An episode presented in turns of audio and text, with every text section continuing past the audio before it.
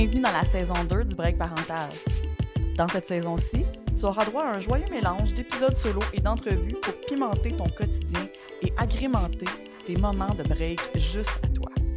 À travers cette saison-ci, je veux te renseigner, t'outiller et t'épauler dans ton rôle le plus important et puissant, celui d'être une mère. Enjoy ton break, la mère.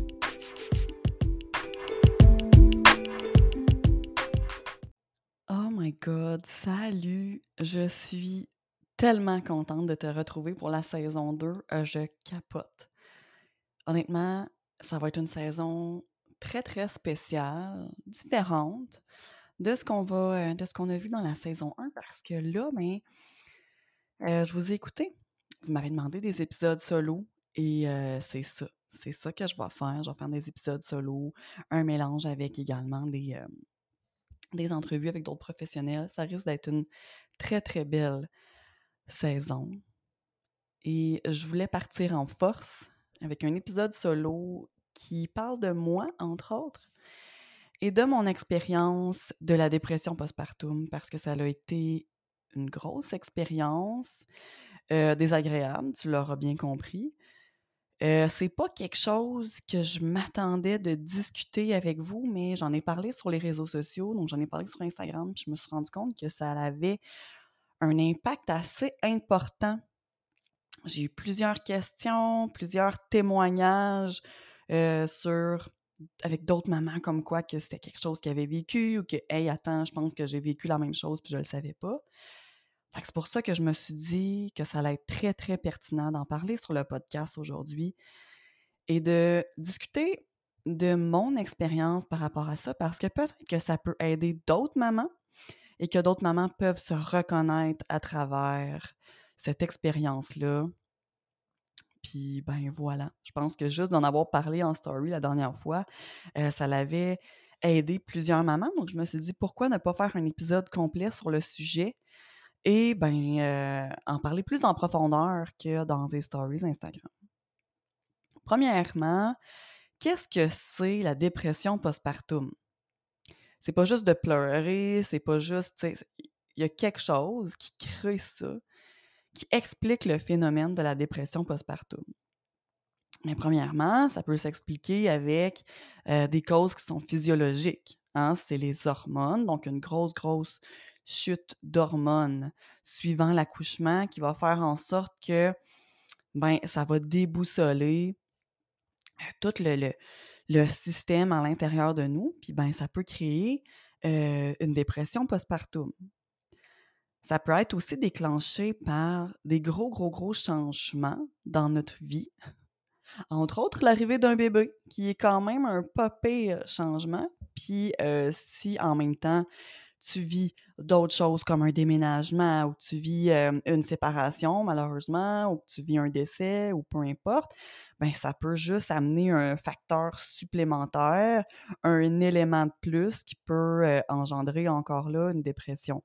Mais simplement l'arrivée d'un bébé, c'est très très très intense, donc ça peut juste par ça puis la chute des hormones créer une dépression postpartum. Le fait aussi de se sentir submergé, de se sentir dépassé, euh, d'avoir un sentiment de... Tu sais, les personnes qui sont très, très perfectionnistes en lien avec le ménage, en lien avec leur capacité, en lien avec la difficulté d'arrêter de toujours, toujours être en action, mais parfois pour ces mamans-là, ça peut être plus difficile parce que tu as de la difficulté à faire ton ménage, tu as de la difficulté à continuer tes activités parce que ben, tu as un petit bébé à t'occuper, tu es tout le temps en train d'allaiter, tu manques de sommeil.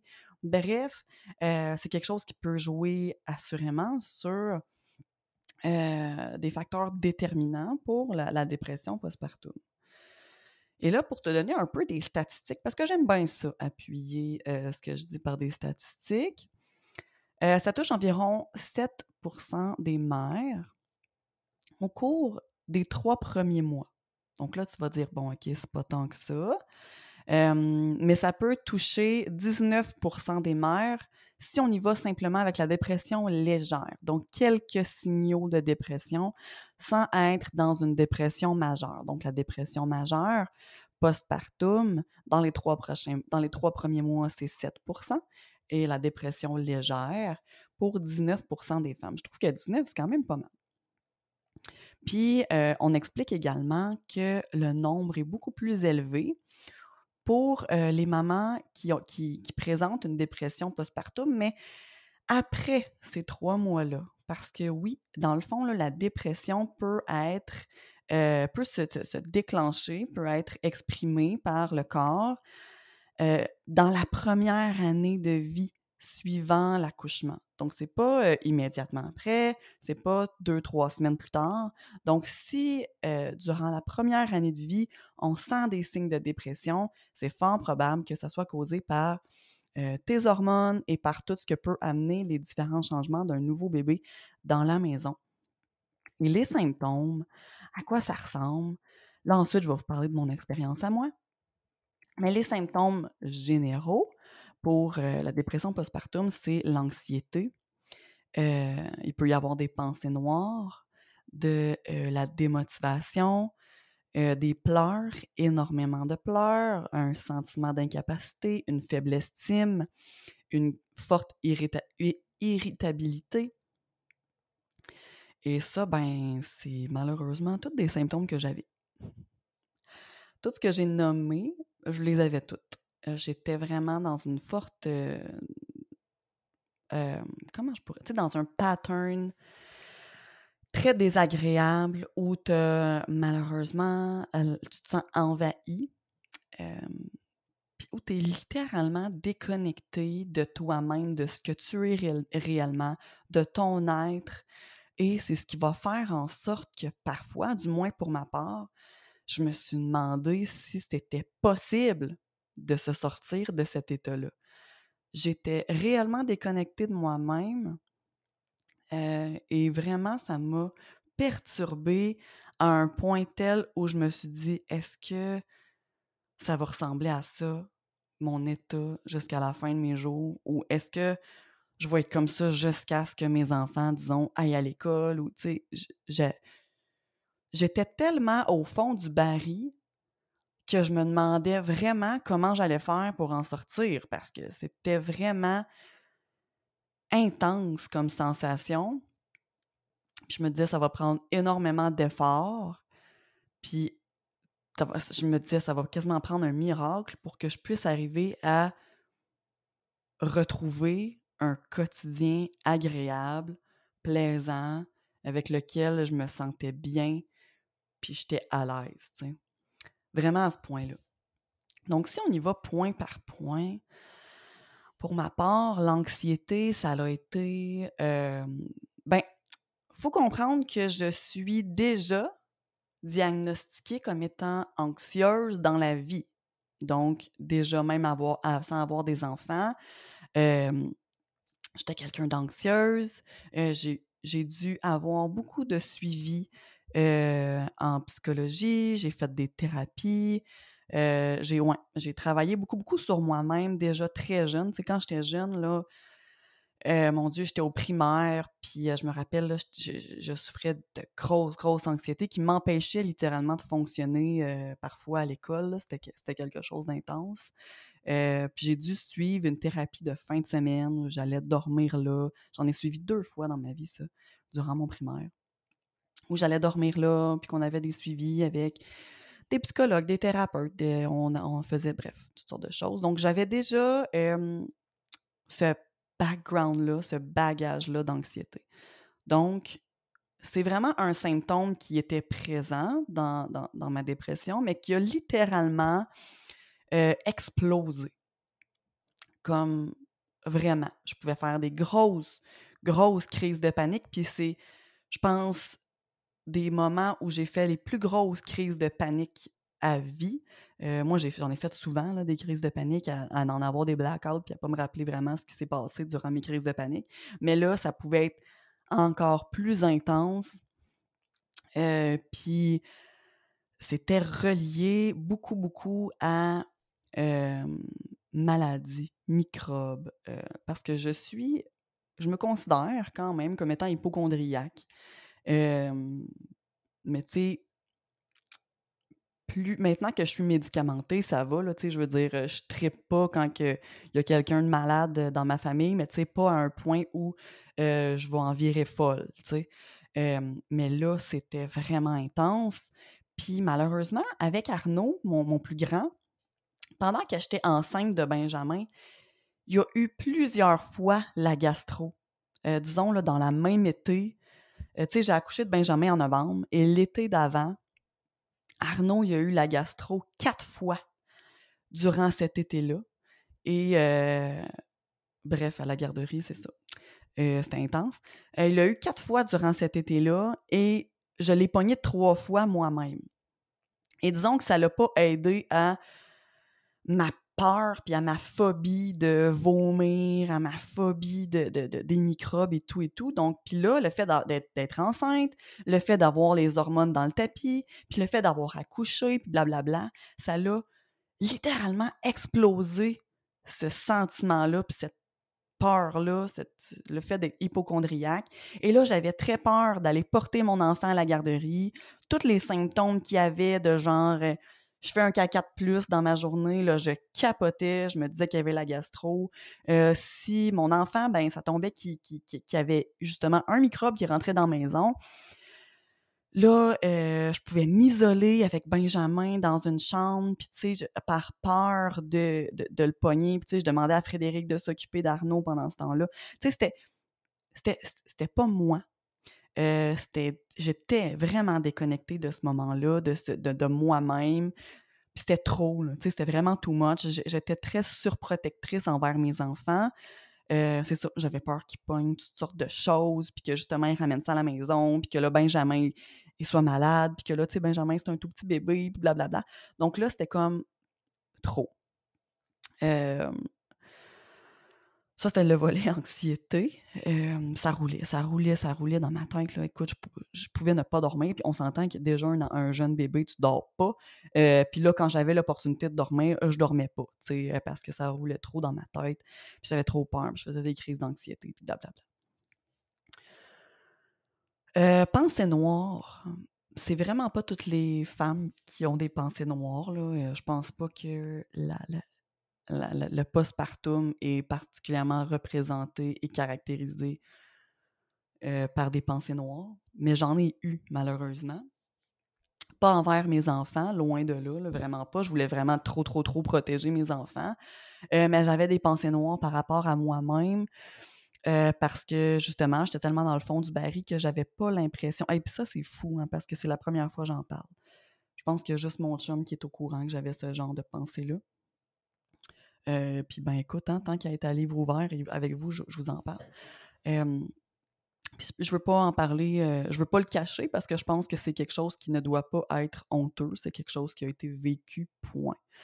Donc d'avoir j'avais des pensées noires par rapport à moi-même, dans le sens que je me je me demandais vraiment si j'étais dans la capacité de m'en sortir, si j'étais dans la capacité de m'occuper de mes enfants, heu, à un point tel que je me disais que mon chum ser serait probablement mieux sans, heu, sans moi. Heu, puis que j'étais je me considérais comme un fardeau. Heu, pourquoi? Parce que je pleurais tout le temps, parce que j'étais démotivée à faire des activités. Je voulais juste rien faire. Heu, je voulais juste être sur le divan, écouter Netflix puis me coller ça avec mes enfants. C'était tout ce que je voulais faire. Heu, fait que je me tu sais, pas je voulais pas cuisiner, heu, je voulais pas tu sais, c'était vraiment ça, puis je me considérais vraiment, vraiment comme un fardeau. Puis quand il y avait quand j'avais des grosses, grosses crises de panique là, où j'avais peur, par exemple, que la gastro soit rentrée chez nous, je me je me posais vraiment la question si j'allais être capable de passer au travers. Je vais-tu être capable, moi, de gérer ça, un épisode de gastro? Puis là, tu peux te dire: «Mais voyons la mère, calme-toi, c'est quand même bien juste une gastro». Puis j'avais beau me le dire, j'avais beau essayer de de me convaincre puis de de de rationaliser les choses, puis Christy, j'étais pas capable. Je le savais que c'était niaiseux, je le savais que c'était que c'était too much mon affaire, mais j'étais juste pas capable d'en revenir, tu sais? Puis, heu, c'est ça. Fait que je me suis vraiment, vraiment j'avais vraiment des pensées noires à savoir est-ce que je je je suis pas un fardeau puis je devrais juste pas, heu terminer ça là. Euh, fait que ouais, je, je, m'en suis, j'en, suis rendue là. Euh, puis à un moment donné, j'en ai parlé à Fred, mon chum. Puis là, j'ai fait comme, là, Frédéric, là, ça va pas bien. Euh, je me pose vraiment la question à savoir si vous êtes mieux sans moi. Fait que là, Frédéric, il a fait comme, oh, ok, ouais, là, ça, ça, va pas. C'est à ce moment-là que j'ai fait comme, faut que j'aille consulter. Là. Je veux dire, premièrement, moi, je suis pas bien, puis je veux, je veux offrir à ma famille la vraie version de moi-même. Puis ça, ben, je pouvais pas, je pouvais pas y arriver toute seule. Il y en a des mamans qui sont capables de passer au travers de la dépression postpartum toute seule. Euh, il y en a des mamans qui ne savent même pas que c'est ça qu'ils sont en train de vivre, une dépression. Puis qui finissent tout simplement, ça finit tout simplement par passer. Mais moi, j'avais vraiment besoin d'aide, j'avais vraiment besoin d'un soutien extérieur. Puis je faisais juste penser à ma famille, puis à quel point je voulais pas leur offrir un état, une maman dans cet état-là, que je me suis dit, go, tu sais, on va, je vais juste retourner consulter. Puis moi, je suis quelqu'un dans la vie, et ça, j'en ai parlé là, justement sur Instagram, en stories, je suis quelqu'un dans la vie qui a besoin d'échanger, de parler, de verbaliser, c'est une des façons pour moi beaucoup, beaucoup d'exprimer et de faire sortir, le méchant. Fait que pour moi, d'aller consulter, c'est vraiment pas difficile. Euh, c'est même quelque chose que je jase, je, jase, j'arrête plus de jaser. Euh, je braille ma vie, puis ça me fait du bien. Euh, puis, tu sais, moi, des séances d'une heure, c'est pas assez. Tu sais, de mois j'ai besoin d'avoir du support, puis de, sentir que je suis pas toute seule, puis de sentir que je t'écoutais. Fait que pour moi, ça n'a pas été difficile, puis c'était même, euh, même naturel d'y aller en ce sens-là. Euh, fait que c'est ça. Euh, un autre symptôme que j'avais, bon, j'en ai parlé un petit peu, c'était la démotivation.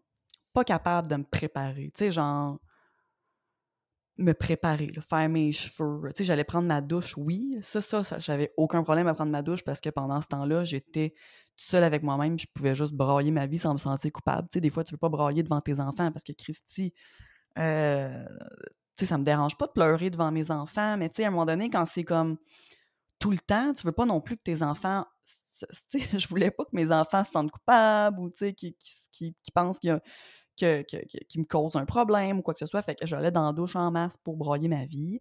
Démotivée à cuisiner, démotivée à faire des activités. J'avais pas envie de sortir de la maison, sauf euh, pour aller, disons, chez mes beaux-parents ou chez mes parents. Pourquoi?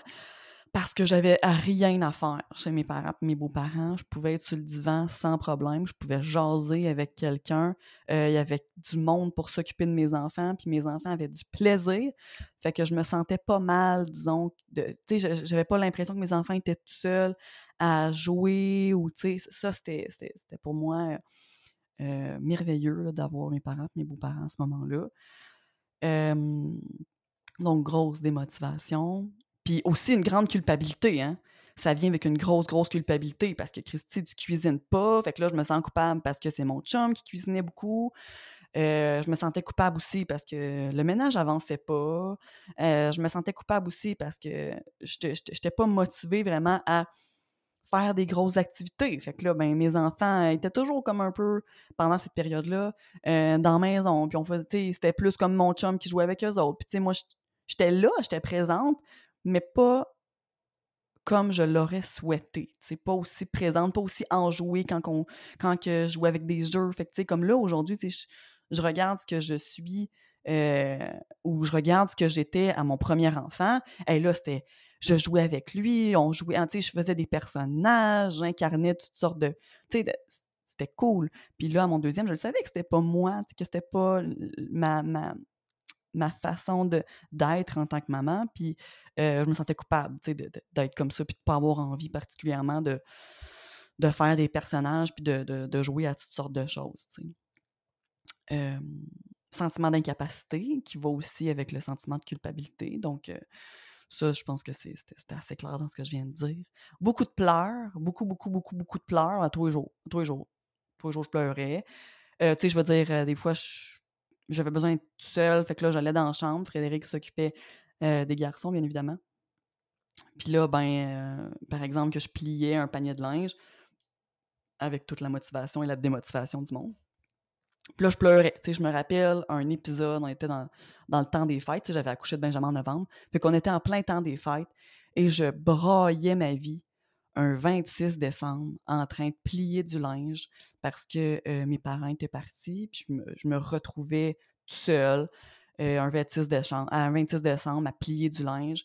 Puis je me rappelle même pas pourquoi je pleurais. Puis Fred, il arrive, puis il me voit, puis il est comme ça va, tu sais. Euh, je braille, puis j'ai dit je, je, non, ça va pas, puis je ne sais même pas pourquoi. Je suis juste comme je, je sais pas. J'ai juste de la peine. Fait que c'est ça, tu sais, euh, c'était, bien, pénible. Euh, faible estime de soi, tu sais, en tant que capacité, tu sais, je me sentais incapable. Fait que bien évidemment, tu as une faible estime de toi-même. Pour avoir de l'estime de soi, il faut que tu sois capable de. faut que tu vois tes capacités, il faut que tu vois tout ce que tu es capable de faire. Puis Christy, je suis capable de rien faire sans brailler puis sans voir que c'était une montagne. Fait que j'avais pas d'estime envers moi-même. Je me sentais littéralement comme une mère merdique. Puis, ben, me trouvais laide. Je veux dire, je venais d'accoucher, je me préparais jamais parce que j'avais pas de motivation à me préparer. Fait que j'avais tout le temps une tox à la tête. les cheveux propres, par exemple, hein, parce que j'allais souvent dans la douche. Une tox à la tête, pas maquillée, cernée fois mille. parce que, ben, c'est ça, tu dors pas. tu sais, les, les seins tout croche parce que t'allaites, t'allaites plus. bref, tu sais, ça J'ai-tu besoin de l'expliquer? Je pense pas. Donc, faible estime de moi-même et particulièrement irritable. ben, évidemment, quand que mon fils pleurait beaucoup, je me sentais coupable parce que je, sais pas. Je, sais pas. Pourtant, tu sais, un enfant, un bébé naissant, un, jeune enfant, ben, ça pleure beaucoup. Puis là, je me sentais coupable. Puis, tu, tu tapes ça à la tête. Puis, t'es comme, mais voyons, pourquoi ça marche pas? c'est juste un bébé naissant. il fait juste pleurer parce que c'est tout ce qu'il peut faire pour exprimer qu'il a faim, pour exprimer qu'il est fatigué, pour exprimer. C'est ça, c'est tout. Puis, euh, ben, c'est ça, très irritable. Puis, mais j'ai jamais, tu sais, oui, tu sais, je, manquais de patience, mais euh, je prenais une respiration, je donnais mon fils à mon, à mon chum, puis je me, je me retirais tout simplement. Tu sais, jamais. Euh, c'est tout. Puis j'ai plusieurs causes, je pense, qui expliquent la situation. Puis encore là, c'est des hypothèses, puis je pense que, tu sais, je le saurai jamais vraiment à 100% Mais bon, une des premières causes, c'est que, comme je l'expliquais au début, c'est que je suis à la base très anxieuse. Donc, déjà, quand on a un trouble de santé mentale, ben c'est clair que c'est déterminant en termes de dépression, puis que ça va juste que ça peut, en fait, s'accentuer puis être plus intense avec la chute des hormones puis toute la nouveauté qu'apporte un bébé. Donc, ça, c'est clair que c'est une cause qui est importante dans ma dépression. Deuxième cause, puis là, c'est vraiment une hypothèse, mais je, me, me, demande si c'est peut-être pas quelque chose dans ce genre-là. Moi, j'ai eu deux bébés très rapprochés. Donc, Arnaud, premier garçon. Benjamin, je suis tombée enceinte de Benjamin quand Carnot il avait cinq mois. Donc, cinq mois, puis un cinq mois tout frais. C'était encore un tout petit bébé, n'était même pas capable de se tenir assis. fait que. Puis, euh, c'était voulu, donc c'était vraiment, dans nos plans. C'est juste que ça a tombé tout de suite quand nos plans ont commencé. Ça, ça, ça, je suis tombée enceinte très rapidement. donc, j'ai l'impression, puis là encore là, c'est une hypothèse, que mes hormones n'ont pas eu le temps de se remettre. Donc, tu sais, t'es tombé enceinte de ton premier enfant, t'as accouché, t'as déjà une chute d'hormones, puis pas longtemps après, tu retombes enceinte, donc tes hormones refont un gros, gros, tu sais, un, un, gros boost. Puis là, je me dis, est-ce que d'avoir accouché de ce deuxième enfant, tu sais, 14 mois. Tu sais, il y avait 14 mois entre mon premier et mon deuxième. Fait est-ce que mes hormones n'ont pas eu le temps de se remettre entre les deux, ce qui fait en sorte que la chute d'hormones à mon deuxième a été encore plus caractéristique, encore plus importante pour mon corps, pour ma santé mentale? Moi, je pense que oui, mais c'est vraiment une hypothèse, mais je pense que ça a joué un rôle parce que justement, j'ai deux bébés très rapprochés. Puis on va se le dire, deux enfants rapprochés, c'est excessivement exigeant. comme dans pas pire exigeant. Mon, premier avait 14 mois quand Benjamin est né.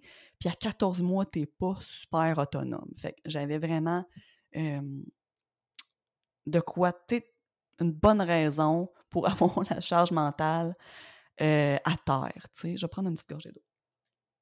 Donc, voici mon hypothèse. Ensuite, une deuxième chose qui peut m'avoir créé du stress et de, de, un facteur qui pourrait être déterminant de cette, de cette dépression-là, c'est le stress financier. Pas qu'on était dans merde, mais moi, là, j'ai eu un congé de maternité. Puis, j'avais pas fini. Tu sais, je veux dire, accouché, j'ai tombé enceinte de Benjamin quand Arnaud il avait cinq mois. Donc, j'ai eu deux congés de maternité back-à-back. Deux congés de maternité back-à-back, ça veut dire pas un plein salaire avant un maudit bout. Euh, Puis ça, ça venait vraiment jouer en moi parce que j'ai toujours été. Euh, je voulais profondément, ça a vraiment fait partie de mon lâcher prise que j'ai dû travailler dans les dernières années. J'ai toujours voulu être très indépendante financièrement. Toujours. j'ai grandi dans une famille, là, c'est un petit, throwback, ça n'a pas rapport, parenthèse. J'ai grandi dans une famille qui avait vraiment pas beaucoup d'argent dans la vie, comme dans vraiment pas. On n'avait vraiment pas beaucoup d'argent quand j'étais jeune. Puis moi, j'ai toujours commencé à payer mes choses moi-même à partir de 14 ans. Puis à partir de 15 ans, j'ai commencé à travailler. À 14 ans, mes parents me versaient une petite allocation. Euh, puis c'était, mes parents me disaient Voici ton allocation. Et moi, j'avais, j'avais des parents séparés. Voici ton allocation et euh, on ne te donne pas d'autre chose. à partir de 15 ans, 14-15 ans, euh, je payais mes vêtements, je payais, tu sais, c'est ça. J'ai payé mes chaussures, je payais mes affaires. Euh, fait que j'ai toujours eu ce besoin-là à l'intérieur de moi, très important, de devoir être indépendante financièrement. Et là, ça m'apportait, cette ce deuxième congé de maternité-là, un stress supplémentaire, puis un sentiment de marde, le fait d'être dépendante de mon chum aussi longtemps. Puis pourtant, jamais, au grand jamais, Frédéric m'a fait sentir mal ou coupable de comme vivre aux dépens de son salaire. jamais, jamais, jamais. Ça, venait vraiment de moi.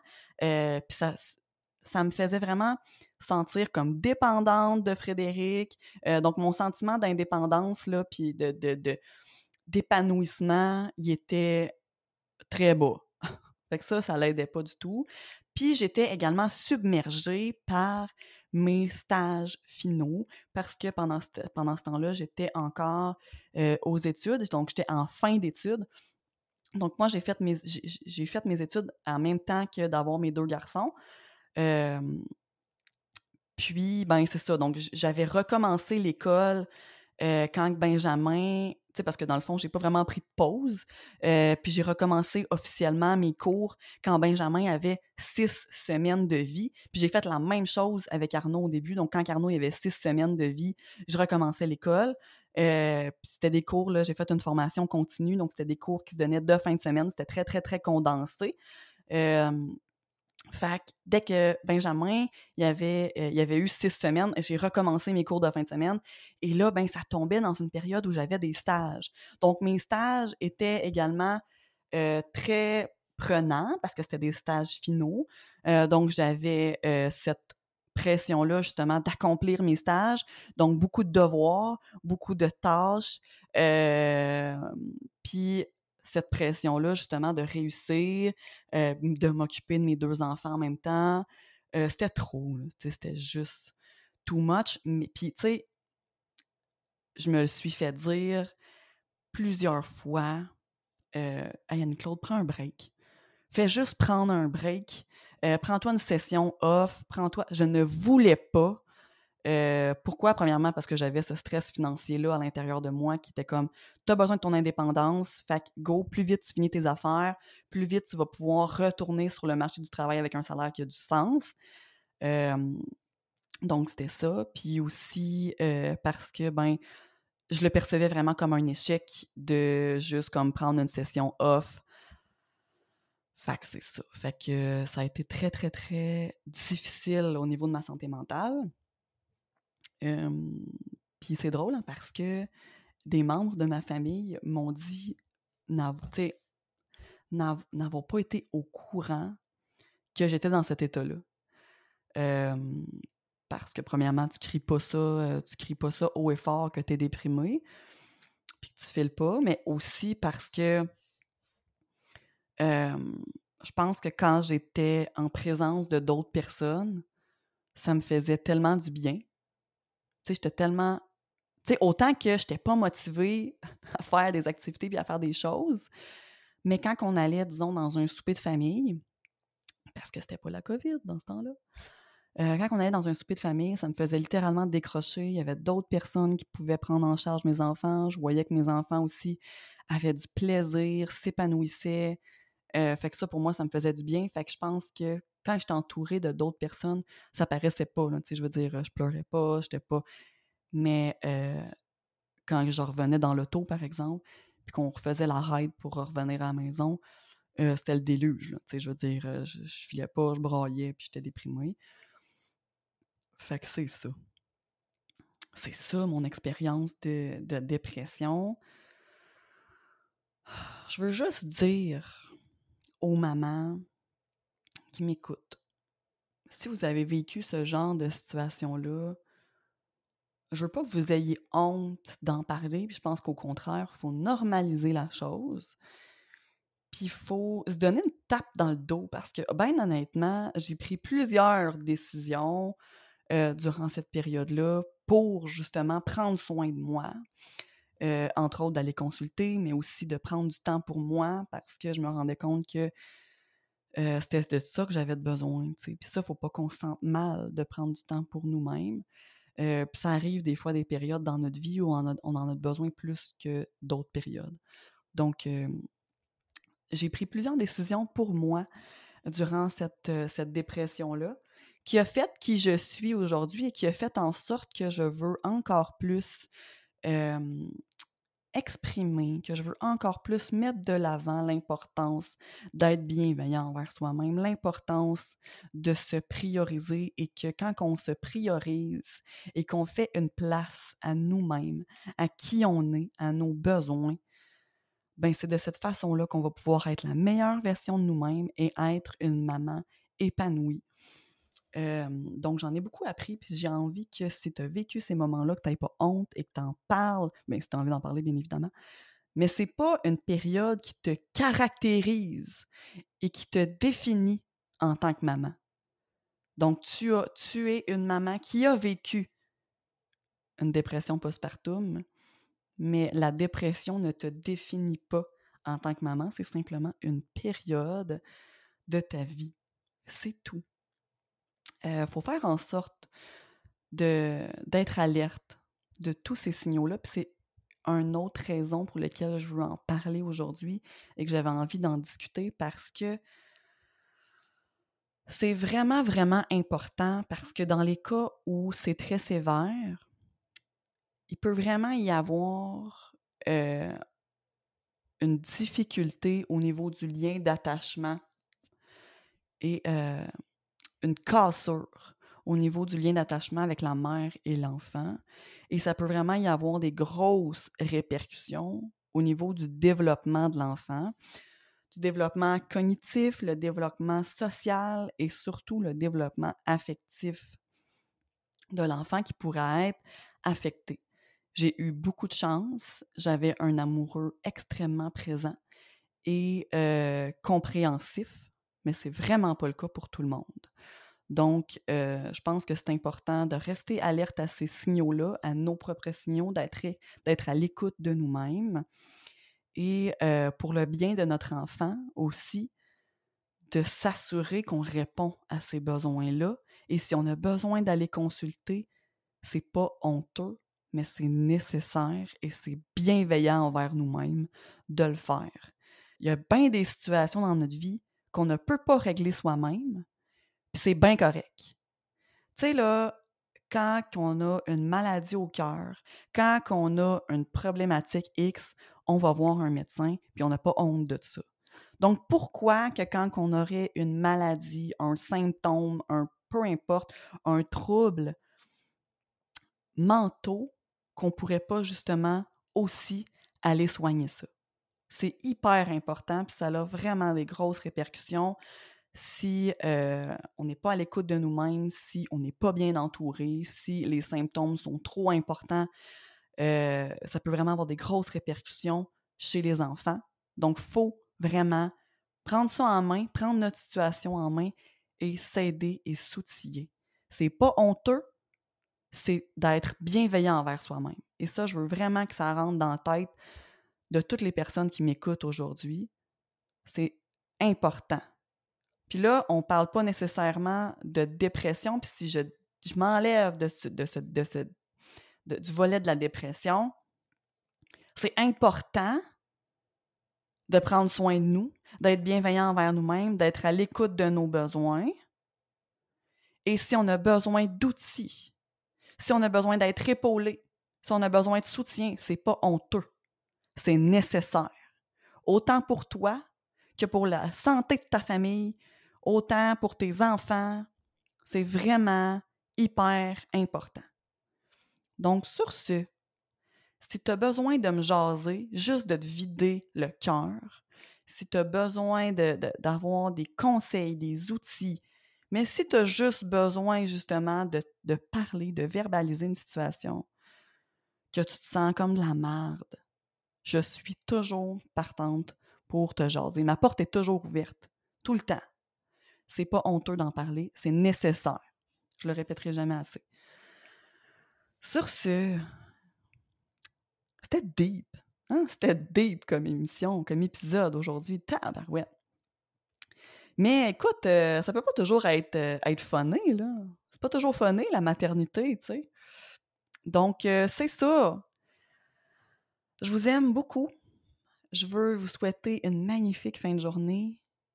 Ne vous gênez pas si jamais vous avez besoin justement d'outils supplémentaires pour aller sur mon site web anniclaudecoachfamilial.com pour prendre rendez-vous avec moi.